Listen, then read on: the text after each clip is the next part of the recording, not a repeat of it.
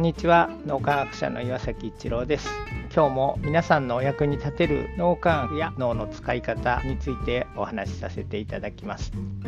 中国の研究グループが発表したものなんですが、グループでリーダーを決めずにディスカッションをしてもらうということをします。リーダーが決まっていないところからなんとなくこうディスカッションをしているとですね、自然にこの人がなんかリーダー役みたいな人が出てくるんです。みんながこの人リーダーにしますとか言って投票してるわけではないんですが、リーダーが出現してくるっていうところと、それからそれぞれの人のこう脳がシンクロしていくんですけども、脳のシンクロと関係している。脳のシンクロっていうのは信頼関係が深まるときに起こるというのが分かってきています。リーダーが出現してくるっていうのは、リーダーの人がそれぞれのメンバーと話をすると脳がシンクロするということ、信頼関係を非常に深めている人がリーダーとして自然に選ばれてくるということが分かってきました。リーダーに選ばれるような人ってどういう人かというとですね、共同体志向でみんな仲間だっていうこう横の関係でみんなのため一生懸命に頑張れる、そういう人がリーダーとして自然に選ばれてくると、まあ、そういう人だとやっぱりみんなが無意識的にこの人だったら安心できるっていう、そんな思いがあるんだと思います。で、そういう人がこういう目標に向かってみんなで頑張ろうよ、心を一つにしようよっていうと、みんなの心が非常にまとまってきて目標とか目的を共有できる状態になるということです。なので目標とか目的を掲げてリーダーがそれを組織に浸透させようみたいに思うことあるかもしれませんけど、一番大事ななのが信頼関係である